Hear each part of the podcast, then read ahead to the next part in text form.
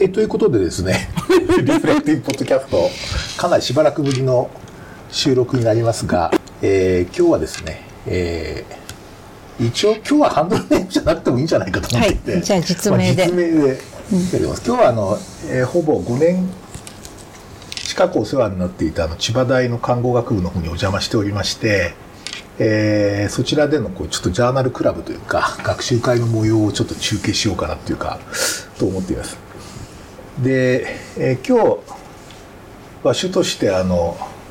看護学部のプロフェッサーの酒井先生にちょっと対話のお相手をしていただくのでどうぞよろしくお願いします。よろしくお願いします。えーということでですね今日はあの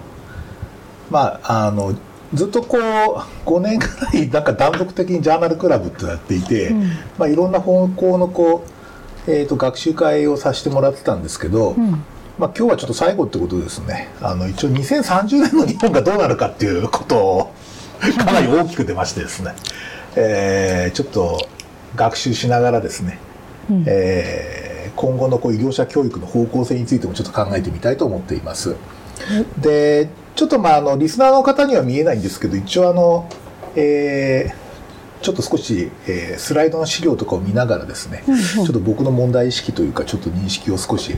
お話ししたいなと思ってます。はい。でこの、えー、とデータは、えー、と別に私のオリジナルじゃなくてじゃあ先日行われたある、えー、と公開ワークショップでですね、うんうん。ヤフーのあのアタックさんという方が、まあ、チーフストラテジストの方が、うんまあ、日本の現状がどうなっているかってことをもう約5分で説明するという、そういうプレゼンなんですね。うんうん。それで、えっと、私結構これ衝撃を受けたんですけど、はい。ちょっとそれについて少しお話したいと思います。うんうん。でまずですね GDP はですね今この表を見ても分かるように3位ですね、うんうん。でもう中国からははるかに抜かれていまして、うん。で実は来年あたりドイツに抜かれるんじゃないかって話なんですね、でドイツは日本の人口のがあ日本にの人口の3分の2ぐらいの人口ですよね。うん。ですので、まあ、そこに並ばれそうな状況であるということがまあ一つそれから、まあ、いわゆるあの生産性ですね、うんまあ、いろんな計算法ありますけども、まあ、これはあの国際的な指標で作っていますが、まあ、生産性はあの世界的に言うと30位ぐらいということですね、うんうんほぼ1960年代から変わらないっていううん。ことが言われています。でほぼまあ一人負けの状態であるというふうに言われているんですね。でえーっと、まあ、ほぼその全ての分野にわたってほぼここのところはもう負け続けてるっていうことのようです、うん他の国に比べて。うん。まあ、全体として生産性で一人負けしているって国全体としては GDP が低下して自利品ということのようですね。で問題はまあじゃあちょっとこういう状況の中でこうどういうふうにリソースを張っているのかということを、まあちょっと説明してもらったんですけどまずあの最低賃金がそもそも非常に低いってことを私知りましてですね、うんまあ、確かに噂には聞いていたんですが、まあ、これほどかっていうぐらい低いですね。うん。で、まあ、ずっとこれはあの G7 の中では長らく最低っていううんことになっています。で research development への投資っていうのが、まあ、非常に低くて、まあ、ん米中に比べるとああじゃないな米中に比べるとかなりあの差が開いちゃってるってことがうんまあ言われています。あとは高等教育まさにこう大学の問題ですけれどもえーと、まあ、競争力が出ない予算っていうこと、うん私びっくりしたんですけど意外に日本って、うん。あの総支出における人件比率って低いんですね。そうですね。こんなに低いとは思いませんでした。40%台っていう本当ですか？まああるし5年もいたのに。いや、全然そういうなんか認識はなかっいや、5たですね。年いてどっか良くなったかって言うと良くならないですよね。まあ確かにあんまり変わってない気がしますけど。で、なんと大学教員の給与は数十年据え置きっていう。うん。そうでこれすね。も凄まじいなと思いましたね。凄まじいですよ。全然いい話にならないですね。であとまあ実は僕これもあそうなのかと思ったんですけど主要国で唯一 PhD 取得でお金がかかる国ってことになっていて、まあ、例えば米国なんかだとほとんどまあ実際には奨学金とかでカバーされて、うんほぼ付帯条件なしの返済義務なしっていうことのようですね、取得さえすれば。うん。で実は日本の博士号取得者っていうのは世界的に異例の状況でなんと減少していて、うん。えほぼあの韓国に抜かれる状況ですね、うん。えっと韓国の方が方が人口あたりのあのうん PhD の数が増えてますので、で国力に見合ったまあ人材開発とか research development resource とかどうもできてない。それはなぜかということなんですけれども、まあ、実は国家予算っていうのは意外にこう日本でかくてですね実は、えー、と97兆円あるんですね予算が。うん。で、えーそのうちですね実は社会保障費とが32%で地方交付金が15%それからその借金返すの23%っていうことでですね、うん。え真水部分いわゆる私真水って言葉は実はあの千葉大に来て初めて知った言葉だったんですけどああのまあ、じある意味自由に使えるっていうか創造的に使える部分って実は2 5 6しかないっていうことで非常にこの部分が少ないんだってことを知りました。うんうん他の国と比較してもまああそうですね。で、えーっとところがですねこれもびっくりしたんですけど実はその先ほどのはその国家予算なんですけど、えーっと実は社会保険料っていうのがですね66兆円あるんですね、毎年。ですので実は国に溜まってるお金っていうふうに考えると170兆円ぐらいあるんですよ、うん日本って。実はお金すごいある。うんお金はめちゃくちゃあるんだけど、うん実はそのお金がどこに投下されてるかっていうと、まあ、かなりこういうところに投下されてるっていうことになっていますね。うん大体大半がまあその未来への投資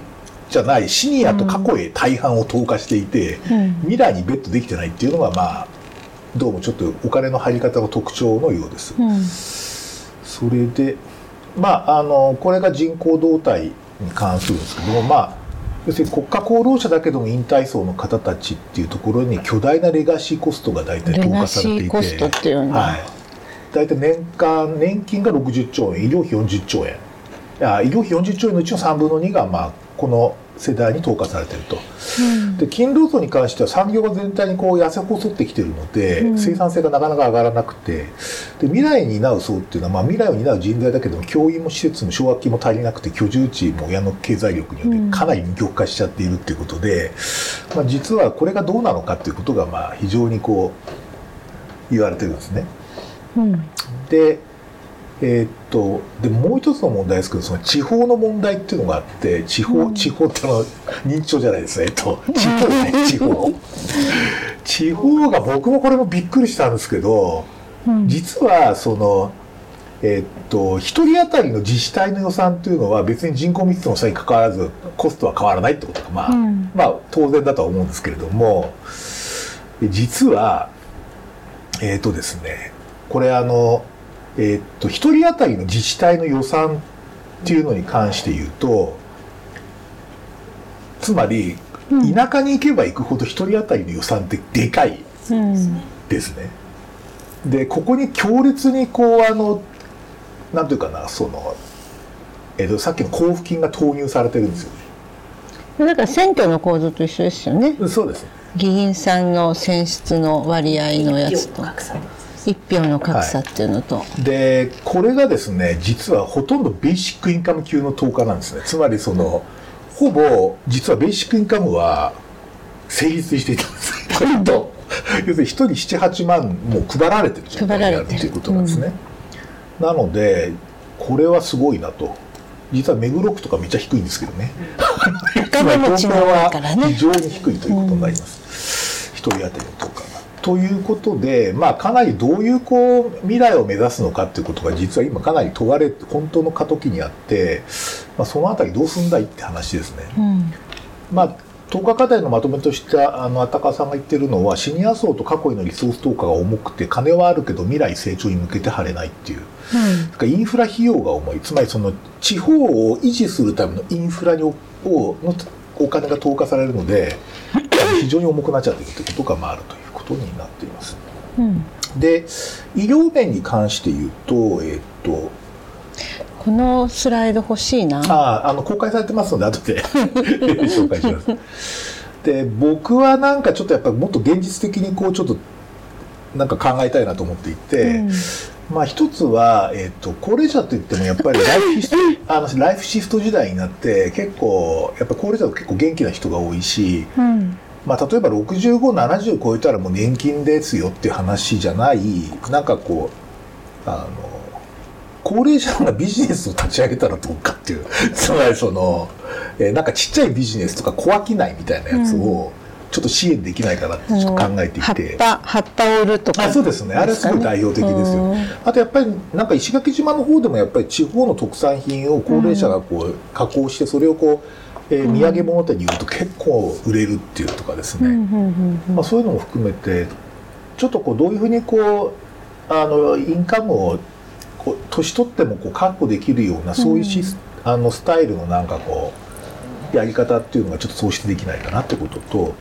あとやっぱり認知症の人はもうはいあのケアされてくださいっていうんじゃなくてなんか認知症の人であっても社会参加だとかなんかそういうこう社会に対して何かできるっていうことがやっぱ大事かなっていうふうに思っていてあの早期の認知症なんかのそういう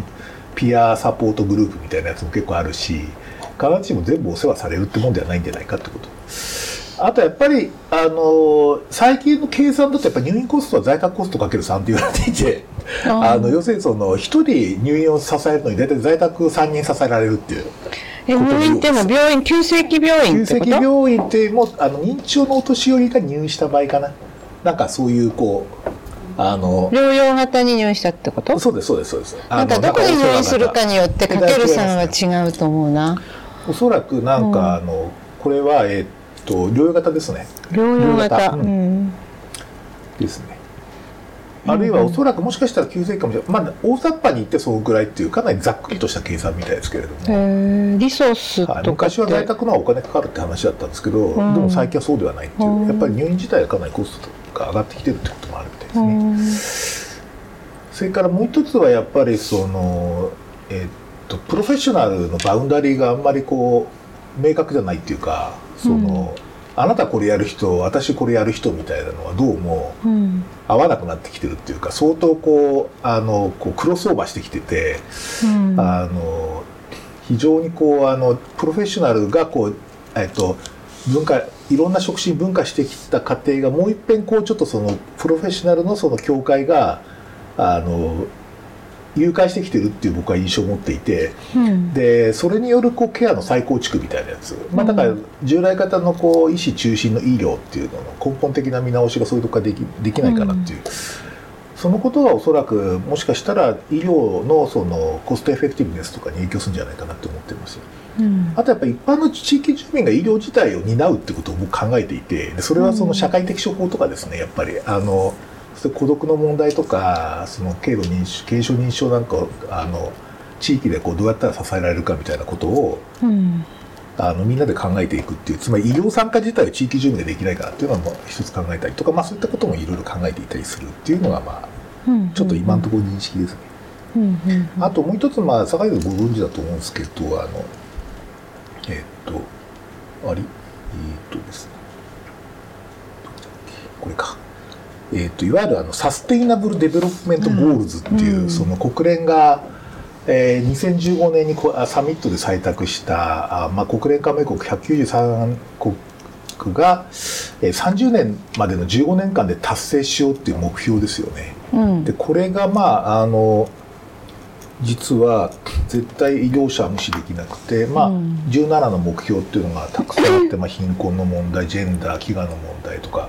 が全ての人に健康と福祉をとかね、うん、これは先進国発展途上関係なく追求すべきだと言われていたりとか、うん、あとエネルギー問題格差の問題とかまちづくりだとかですね、まあ、かなり広範囲にいろんな目標を掲げて、うん、まああの取り組んで一定のそのアウトカムベーストで30年の時点で測定してその成果を、はいはい、それであのやっていこうってこれおそらく大学とかもかなり言われてんじゃないですかね。うん。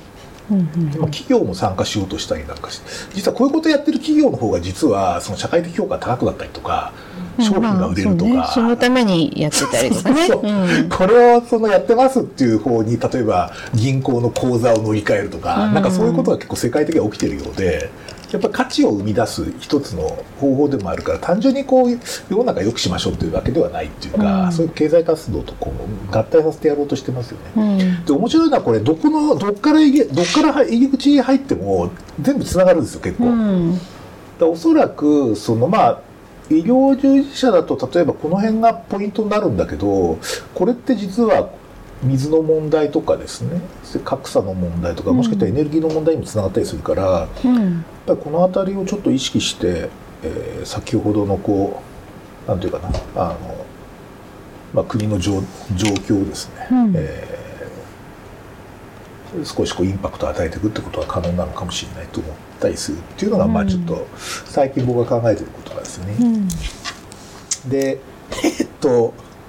ちょっと話は長くなりましたが、うん。で一つだけちょっと僕そのさっきのそのバウンダリーの問題で言うとすごい、あうんこれ違うわけですね。えっとですね。ちょっと待ってくださいね。うん。えっとえっといいよそうですね。あの実はすごくこう考えさせられた経験があのちょっと経験しまして、うん。えーっとですね一回その某、えー都市にあるですね有名私立大学 でその私立大学ね。某私立大学ですけど、うん。そこでこうあのちょっと講義をする機会があってその後の十数人のちょっと意識が高いですね、えー医学生さんです。医学部の学生さんとちょっとアフタートークみたいなことをやったんですけど、うん。その時ですねか彼らの何人かが言っていたのは非常に僕は衝撃を受けたのは彼らはその私たちはその医学部で勉強してますと。6年間、うん。でこれこの勉強した自分っていうのがどういうふうに社会貢献できるかを考えてるんですって言うんですよ。うんでこれどういうことかっていうと別に医者になるってことじゃないんですよ。うん。つまりその彼らが言うのは医者今医者がやってる仕事っていうのは本当にこの6年間の学習があってできてるのかっていうふうに考えてない。つまりその職業として今実際にやってる仕事これをやれる人だとしたらこんな6年間とか8年間いらないですよねっていうふうに言うわけ。あさあ今やってる仕事をこなすためのんにはこのな8年間をきっちりマスターしないとできないってことはないですよねっていうか僕も確かその通りだと思うんですけど、うん。そうするとその彼らが考えてるのはその医学を勉強するってことはうん。それ以上のことだって言うんですよ。うん。医者になること以上のことでもっと社会貢献ができるはずだっていうふうに言ってうん。るで具体的には企業とか考えてるね。医師じゃなくて起そうで業するすそうです。医師免許は取れない？取るあ医師,、医師としてできるんだけどうん。医師免許は取って起業するの。起業してもうん。だから彼らにとってはあんまりその、えっと医学部自体がそう医師になりたいから医学部に入ったっていうのがちょっとひっくり返ってきてるんですね、うん。あの変わってきてるっていう。つまりその、えっと職業訓練学校っていうふうに考えてないんですよ。もっとなんか幅広く我々は勉強してんだという考え、でそのなんつうか結構それは割と新しいなと思ってそれでもそちらの大学の特性じゃないですか？だと思います。あのやっぱりそこはすごいあの、うんそうあのイノベーションだとか経経済とか強いところなのでっていうことはあると思うんですね。うん地方行くと違うかもしれないですけど、一部そういうのがありました。先生があの今伝えたいことあれですか？その医師という職業にならない選択をして社会貢献するっていう存在がびっくりみたいな感じ。あーっていうか、うんやっぱそうだろうなっていう、あそういうふうに思うよねこれっていうふうなぐらい、やっぱりすごいあの量が多いじゃないですか。勉強する量が。ああそうですねでおそらく、うんあの僕らが高校の時に習った行列とか複素数とか、うん微分積分とかを、うん大多数の医者使わないですよね。うん。で僕はもう全然使ってないって全然わからないですよこんな難しいことなぜできたっていう感じなんだけど、他のを見ると。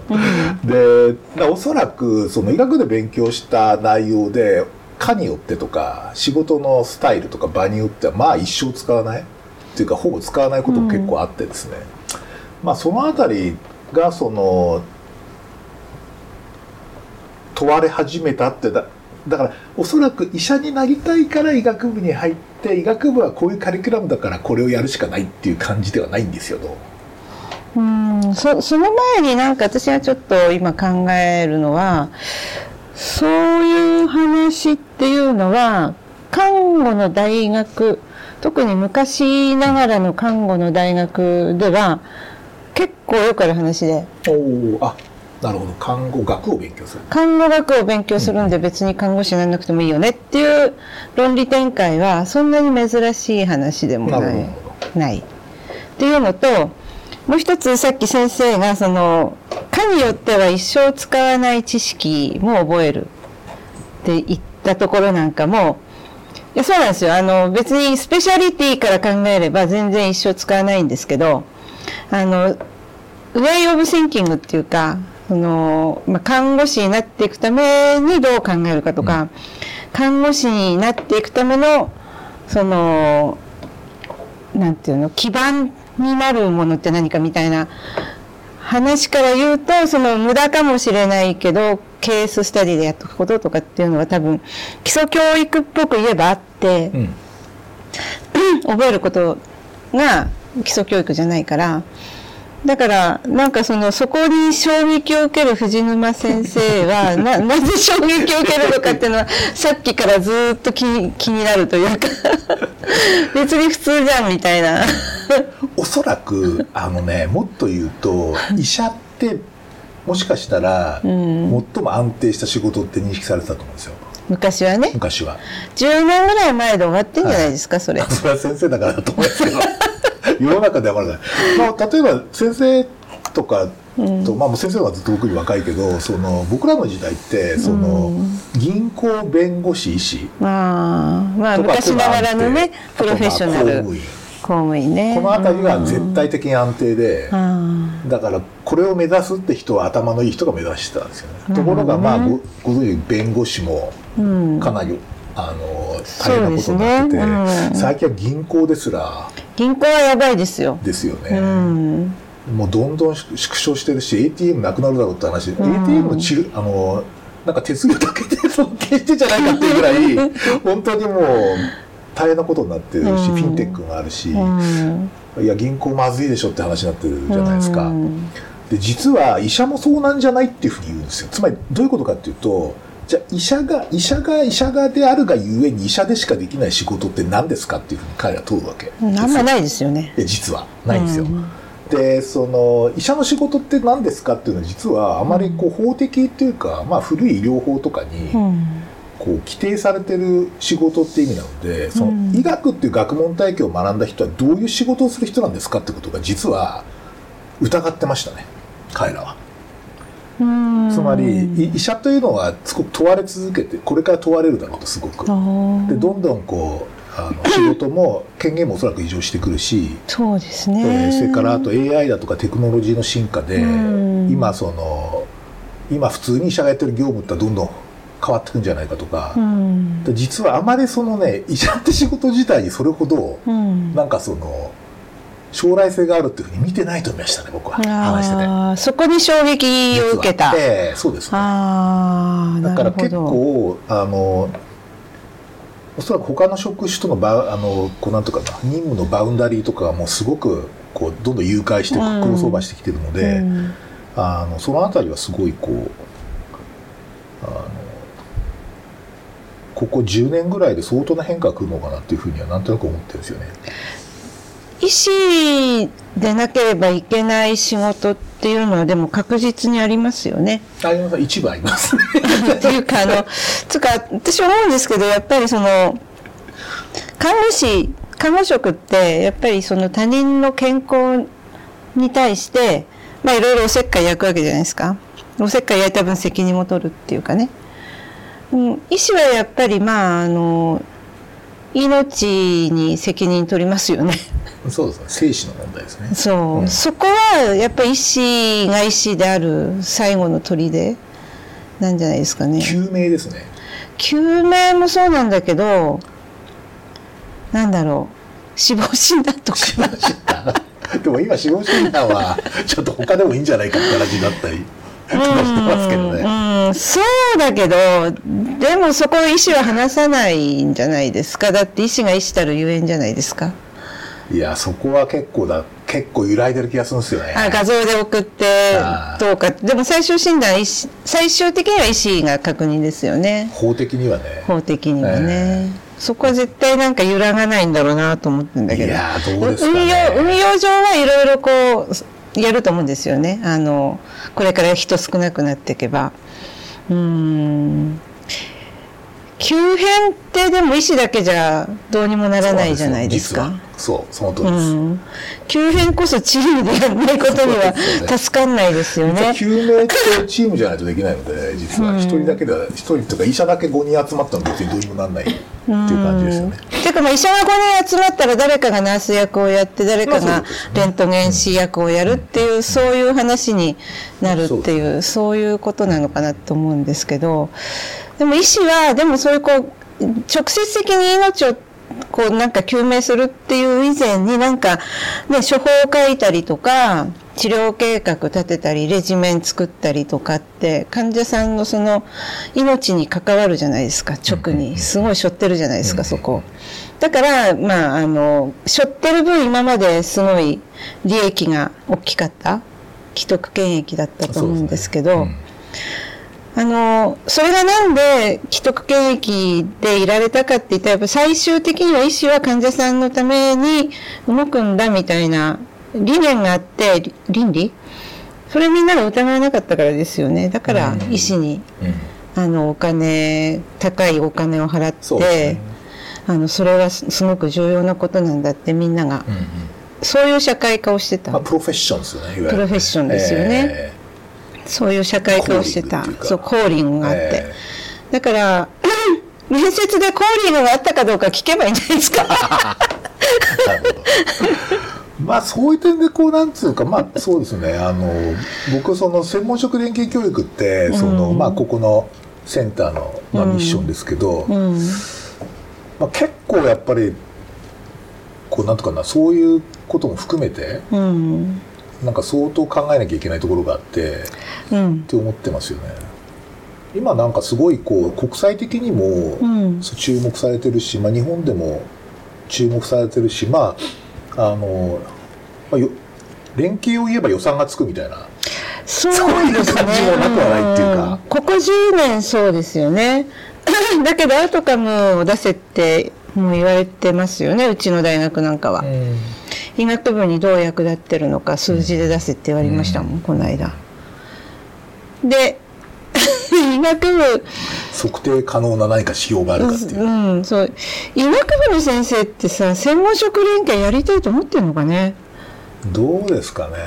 一部の先生というか、まあ、あの全全員が思ってないとは思ってないんですけど、うんうん、それがなくてもやれるけどまあそういう流れだから今ちょっとこう乗ってやってるぜぐらいな感じの、うん、あの 医学部っていうのはうちの大学とは限らずにあるんじゃないのかな。大体医学部必修にしてるところってそんなにないですもんね。そうですね。小分かりに、うん、あの入ってるとは言っても。その辺千葉大はすごいやっぱりこう強引に医学強引に強引ですよ医学部をこう巻き込んでるって点でかなりこう国際的にも注目されてると思うんですけど、はいはい、こうなんていうかな、うん、そういう時のこう巻き込み方の殺し文句とかあるんですかえなんか外圧あ外圧と大義名分っていうのは絶対外せなくってあのやっぱりみんなあの医学部に限らずそうだと思うんですけどいいことをやってるっていうふうなことって反対しづらいじゃないですか。うん、でそこにあの海外から来てやるんですよねぐらいな感じで言われれば、っていうのが1点あったのと、そもそもまあ千葉大ってあの町立病院から走ってて。町民のためにそうそうそうそうそう。町民のために町民が作った町立病院だったんですよ千葉大の。一番最初のオリジンが。だから、あの、すごくね、臨床に、あの、目が向いた研究者を育ててきてる。医学部の先生方もね。で、薬学部もいろいろな種々の事情があると思うんですけど、国立大の中ですっごい珍しく、半分以上を臨床の薬剤師にしてる。あの、通常東大とか京大とかってもう10人以下なんですよね、臨床薬剤師育ててるのが。まあ、それはあの、きれい事じゃなくて、きれい事だけじゃなくて、あの、千葉大の立ち位置として、もう40人の臨床薬剤師を育てるっていう戦略的なものもあるとは思うんですけど、っていうのがあって、で、看護学部は、まあ、あの、耳たこかもしれませんけど、様々な戦略上の、あの、拠点である千葉大に 作ったわけだから文科省が。なるほど。うん。あの、看護学として。そう。オリジンがね。そう、オリジンがね。えーっていうこうなんかそういう組み合わせでできてたから、あの大義名分にまた反対しづらい、うんこうカルチャーがああったんですよ。うんで、えっ、と、もう総論賛成なら格論反対できませんよねっていう流れで、あの、ゲリラ的に草の根的にこうなんか既成事実を作ってきて、それに徐々に賛同者が、うん。あの、増えてきたから、潰されないでやってきてるっていうのは多分あるんですけど、非常にこうあの特有、特殊特有あの、なことだったと思うけど、これからのフェーズはそれではもういかないだろうなっていうふうに。まあちょっと、S、さ最初にお話した SDG に言ってますね、うん。だから要するにもう目標であるっていう設定したけど、うん。まあ、アウトカムベーストでその時点で測定しましょうっていうことで。すねそうそうそうそう。うん。なぜかっていうと、あの IPE っていうのはすごくコストのかかる教育なんですよね。うんうんいやわかります。見てて、うんうん、だからこのコストをかけ続けてどれだけのそのベネフィットがあるのかっていうのはまあ必ず絶対に問われる、うん、年間だってかなりの額かかってるわけだから、うん、もうそこを出さないといけない時期になってきてますよね。イギリスは今そこを抜けて第3フェーズぐらいなんだと思うんですけどね。うん。そうですね。だからまあ最初のその、まあ、日本が教育にどのくらい予算を、うんまあまあ真水を真水を。突っ込めるかっていうはい点でいうと、まあ真水の最たるものっていうかそうですね。で、その IPE に何のアウトカムを求めるのかっていうところが、結構これがこうバリウスの問題になっちゃって。うんでいろんな人がいろんなこと言うわけですよね。あの、チームが作りやすいだとか、なんだとかって。で、IP ってそうなのかって話なんですよ。そこ、そこをはっきりさせないといけない。そうですね。僕はなんかやっぱりある種の,、あの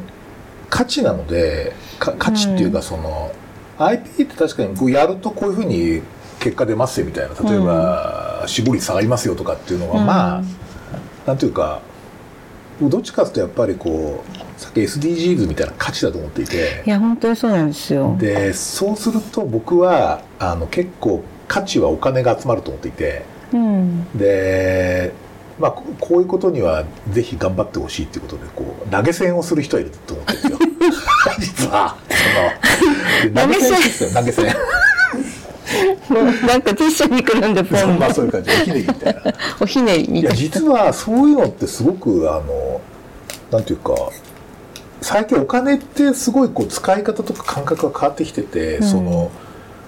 例えば承認したいとかこうこういいことやるっていうとこ自分がいいことやりたいからお金を出すっていうのは結構あるんですよ。でも結構増えてて、で、うん。えっ、となんていうかな。こうお金出したから対価何っていう。対価は実は承認だったりとか社会貢献だっていうふうに実はお金って変わってきてて、うん。例えばその、まあ、先生もご存知かもしれませんけどあの pixivファンボックスとかね、はいはい。いや、なんかそれってやっぱりほら、あの、推しに対しての ファンの気持ちっていうのと完全に一致ですよね。私の推しに対してのこの純粋な思いをみたいな。いや結構そいくらでもそこには使えるみたいな。僕の親族はまあピクファンボックスやってるんですけど私の親族もやってるんですけど。結構お金が来るっていうそのなんつうかこう割とあのクラウドファンディングもそうなんですけど、うん。あんまりこう大会以前の問題でやっぱり医療者がこうあの医療医療者系とか福祉系とかか介護系から見るとやっぱりそういう教育ってすごいぜひやってほしいみたいなそういうようなこう投げ銭を受けるようなこうなんていうかな打ち出しって僕あると思っていて。いや、なんかね、あの、ほら、妹がさ、妹ちゃんが、あはいああの、安室ちゃんに対して思う純粋な気持ち。いやまあそういう結構ねでもそれってすごいお金が集まる時代になってるんですよねうん。だから小金をみんな持ってるんですよね。そうですね小金持ちそう。でも大金持ちそうは出さないんですよ。まあそうですねあーでもどうかなでもさっきの SDGs じゃないけど、うんあなた方も社会貢献しないとダメですよっていうまあね。うん。感じの打ち出しっていうのはありそうな気がしそうでますけど、すね。なんかそこなんですけど、なんて言うんでしょう、うちの大学ってそこが下手ですよね。これちょっと放送できるかな、これら辺からはちょっと切ってもらいたいんですけれど、うちの大学そこら辺が下手ですよ。そこで、あの、バリウスを前面に出せない。うんなんかそこで、なんかこう、あの、既得権益層、昭和な親父な感覚がバーンと出てきて、儲かりまっかみたいな話になるんですよ。そこがあれですねちょっと昭和な感じですね、確かにこの昭和な感覚と戦い続けて15年。いや戦ってきたっていうかその喧嘩したわけじゃないけどこれなんかやろうとするとこの昭和な感覚がこうやめといたらみたいなうん。うんことを言ってみたりとかするんですけどこう昭和な人たちとあとまあ2030年ぐらいまでは付き合わないといけないわけじゃないですか、どうしたらいいんですか？どうしたらいいですかね。まあでも、まあ、30年だったらもうほぼ引退してんじゃないですかねフィクサーになってる。だってすごい恐ろしいですね。お金を握ってるかもしれない。ほにゃほにゃらら老人みたいな。いそうですか、うんや、今本当にそこが、なんだろう、こう、あの、一番最後の、あの、表面の硬いところみたいな。あかさぶた？あかさぶたかさぶた硬いなみたいな、うん、ここ、ここが取れれば、あとはもう、あの、中の海が出るのに、みたいな。そんな気が私はすごいしてるんですけど、どう、どんなもんですか、この？でも、かさぶたって無理に剥がすとさ、また炎症起こすからさ。確かに。感染を起こしたり。うん。でもまあそうですねこういうなんかこう公的教育機関で推し的な人っていないんですかね？推し推し推しができる推しこがされるれはすごい面人白いんですけど、あの、推しはいっぱいいるんですよ。だからお金ついてるんですよ。ええ文化も功労もね。えで、推しはいっぱいいるのに、私はね、出版界が悪いと思うな。あ面マスコミ、ああ面白いねメディアメディア。なるほどメディアの、あの、感覚が昭和なんですよ。医療に関して。ああ面白いですね、うんああそれは面白いだから、医師を中心とした、こう、チームがあって、それで、その、医師が全ての采配を振るい、患者を助けるその背後に、いわゆるコメディカルがいるっていう構造が、医学系出版社に厳しくあるじゃないですか。で、ここの媒体が変わらないので、本も出ないし、あの、出せたとしても、あの、ちっちゃい弱小のなんか、全然医学書じゃないところからしか出せてないんですよ。今までいろいろな大学の先生が出そうとしてるんですけど、私も出そうとしてるんですけど、某大手出版社いくつか当たったけど、あの、企画会議でね、潰れちゃうんですよ。誰に売ったらいいのかわからなくなっちゃうので、みたいな。で、それは事情もわかるんですよね。あの、その本屋さんが出版不況で大変っていう。だから、あの、売れ筋のところに売りたいから看護師向けに書いてくれみたいな。で、それは違うでしょっていう話になって、そっちがさ、あの、あの、その再録をやめてくれないと、これはちょっともうダメですよねって、もうこれ10年ぐらい言い続けてるんですけど、全然治んないですね。でもすべて、なんかそこら辺が、なんかこう発信源のような気がするな。うん。確かにメディア支えてるっていうか発信のこう発信まさにこう発信する時のメディアですよね。こちら側がね。そう、そうそうそ確かに、まあ、出版自体がちょっとかなり、うん。あのもう厳しくなってますよね。でう。うん。あのビジネスモデル自体がすごいこうちょっと特殊ですよね。例えばその、売りかけ制度って言ってとにかく作って一回納品すればお金が一回入ってくるから、うん。たとえ返品があったとしても次に出せばまたお金が入ってくるっていう、うん。そうなんつうかなこう自転車操業的にどんどん本を出せばうん。あのいいっていうのは、まあ、あの今までの出版界なんですけど、うん。あの本自体がもう売れなくなってくるからもう余計たくさん出さないとダメなんですよ。だからうん。結構本って実は出展点数ってすげえ増えてる。そうかもしれない。で、うん医療系とかに関して言うとまあもともと出る部数がかなり少ないのと、うんあと基本ものすごくあのなんていうかなほぼ原稿料が ゼロに近いですよ、うですね。の作家とかに比べると。うんですからほとんど医療者のボランティアうんっていうかな、そのそこにこう出版するってことに付加価あ自分あ出版するってことでその著者の側に付加価値がつくっていうことを引き換えに、うんそのお金は要求しないって形になってるから。そうなんですよ。そこでもすごいね、納得いかないわけですよ。なんかさ、編集者の方、とそうそう、そうなんだけど、編集者の人がさ、ものすごい高級取っててさ、あーあーおっしゃる通りですね。どうそれみたいな話？あなんかね、そういうね、知識の搾取がね、マスコミに限らずなんですけど、こう医療を取り巻く企業の中にあるんですよ。医療者のね、あの、なんかこう、心の清いところをね、利用してっていうか、あのそうですもんね。え？教材ね。教材ねあ教材制作とかもねー、あの、その、オーナーシップ、オーナーシップうんだけで、あの、医療者は動くと思ってるんですよ。うんでそこをすごい、あの、こっちとしては知的財産なわけだけど、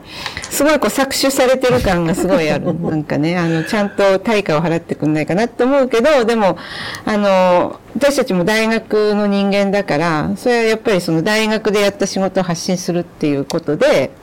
まあ、積極的にやるんだけどね、なんか腑に落ちないんだよね。いやーなんかそれはお金の問題じゃなくて、マスコミのありような昭和なんですよ。まあそうですね。うん、あと企業。うんうん。出版はこれなかなかあのちょっといろいろ聞いた話を言うと、うん例えば、えー、とジジャンプ出してる集英社ってあるじゃないですかでし集英集英社？集英社だよねであそこって確かいやちょっと聞いた話ですけど確か30代半ば過ぎで年収が1600万ぐらいですねどっち？編集者？編集者。でそのお金のほとんどがワンピースから出てる。んですよ確か。そのそのお金のほとんどをワンピースが稼いでて着地そこでしたか。そう。でワンピースで稼いでてその、うん。全然儲からないその文芸書とかを、まあ、出していて、実はそのこちらの方文芸書だとかその一般書の方は全然商売になってないっていうのが、だからワンピースで食ってるんですよ逆に文春とかそう面白くて話聞いたら文芸春秋社ってあそこは完全なこうなんていうかなあのいわゆる年功序列制とか給与がうん。いわゆるあのこうなんだよ年年それでしかも職種による差がないんですよへえ。職種による差がないから自動、自動的にお給料上がってる。自動的に受けるだから長年働いてる会計のおばちゃんの経理のおばちゃんの給料と「週刊文春」の編集長の給料同じだそうです。なるほどね。なんかいろんな業種があっていろんなのがあるらしいんですけど、うん。まああの一番古い体質って言われてるんですよねいや、なんかね、その私がなんでそこをマスコミがいけないっていうかっていうと、今医療界でマネージメントしてる層の人たちは、こんな意識の高いポッドキャストとか聞かないわけですよ。SNS もやらないし、Facebook なんかも、あの、なんか、ものすごく恐ろしいものだって思ってるしあー、ツイッターに流れてくることは一切信用できないと思ってるわけだから、で、そしたら、あの、なんかもうその紙に書かれている情報が全てなわけですよ。あの、マネージメントしてる人たちの、まあ大多数はね、全員じゃないけど。そこに対して、そこに売れるようなものを、ずっとその医学系のマスコミが作り続けて、ここのかさぶたのところがずっと熱くなってるんですけど、これをどうにかしてもらいたい。まあ僕そうですねあの、まあ、メディアをどう作るかみたいなね、うんそういう話になってきますよね。そう。で、それをね、あの、藤沼先生がこちらにいらしてから、いろいろなお話の中からいろんなヒントをいただいて、そうだよなって思って、やりたいなって思うこといくつもあったんだけど、なんか人手が足りないんですよね。なんか片手までできないじゃないですか、まあなんか。うん。らもう最近なんかね三浦半島のね突端の方でやってる夫婦2人でやってる出版社ってあってそこはあのえっ、とねなんだっけな。えっ、とそうなんかね雑誌出してるんですよ。すごい面白いんですけど。うん。でその最近僕ちょっと雑誌に興味があってっていうのはその雑誌っておそらく編集者の思想とかうん。あの世界観が実は反映してるはずで、うん。でなんかねそういうタイプの雑誌って実はあんまりないんですよ医学系って。編集者があそうね。前面に出るっていうタイプの、うん。だから僕はおそらくそういうその編集者の思想とかきちっと反映したようなもの。だから例えばその、これだったら読んでくれて売れるとかではなくて、うん。そういうメディアが絶対必要だと思ってて、まあ、それは必ずしも紙じゃなくてもいいかなと思ってるんですよね。まあそうですね。うん。でまああのなんとかなちょっといろんなメディアを作ってこう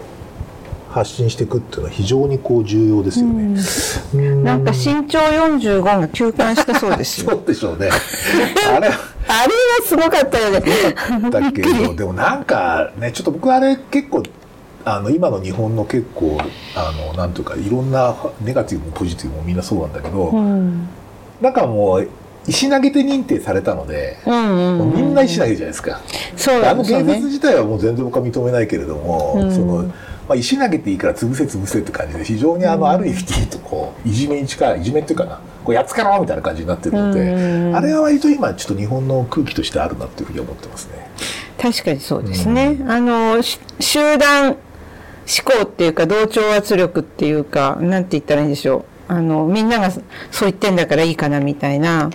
そういうのってありますよね。それが結構やっぱりちょっといろんなあのところにも出てるなというふうには思ったりもしてますけどね。ということであの先生そろそろですね、うん。えー、と収録時間が、ね、迫ってまいりましたがはい。あの私ね、ああのの、その収録時間、ちょ、ちょっともう一点だけ聞きたいんですけど、はいはい。社会的処方っていう言葉についてなんですけど、はいはいはい。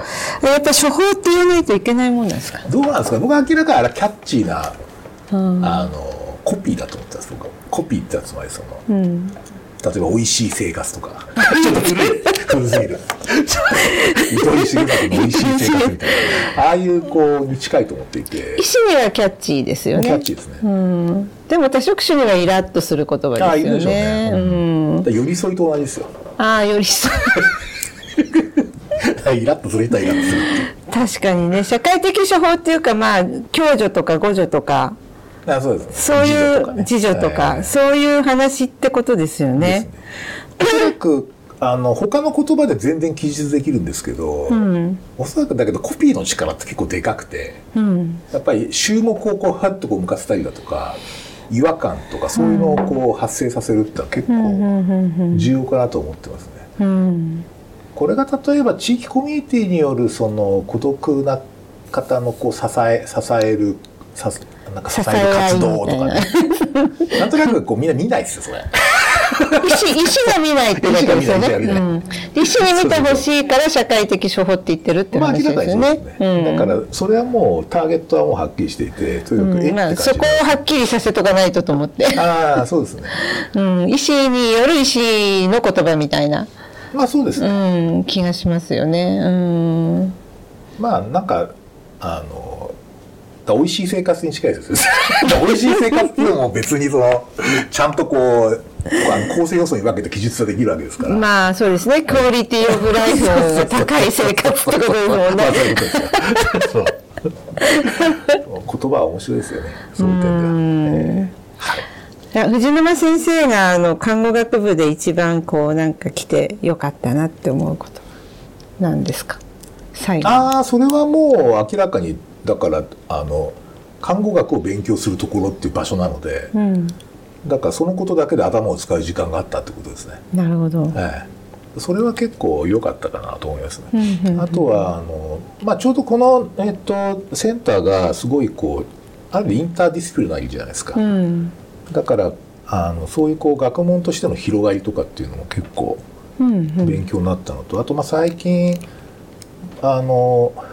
えー僕はちょっと個人的に興味持ってる主体の問題とかうん。あ self の問題とかっていうのはあのもう完全に看護理論がさ先にやっているので、うん。いろいろ。そこからこう得るところは非常に大きかったですね。まあそういう点でも良かったんじゃないかな。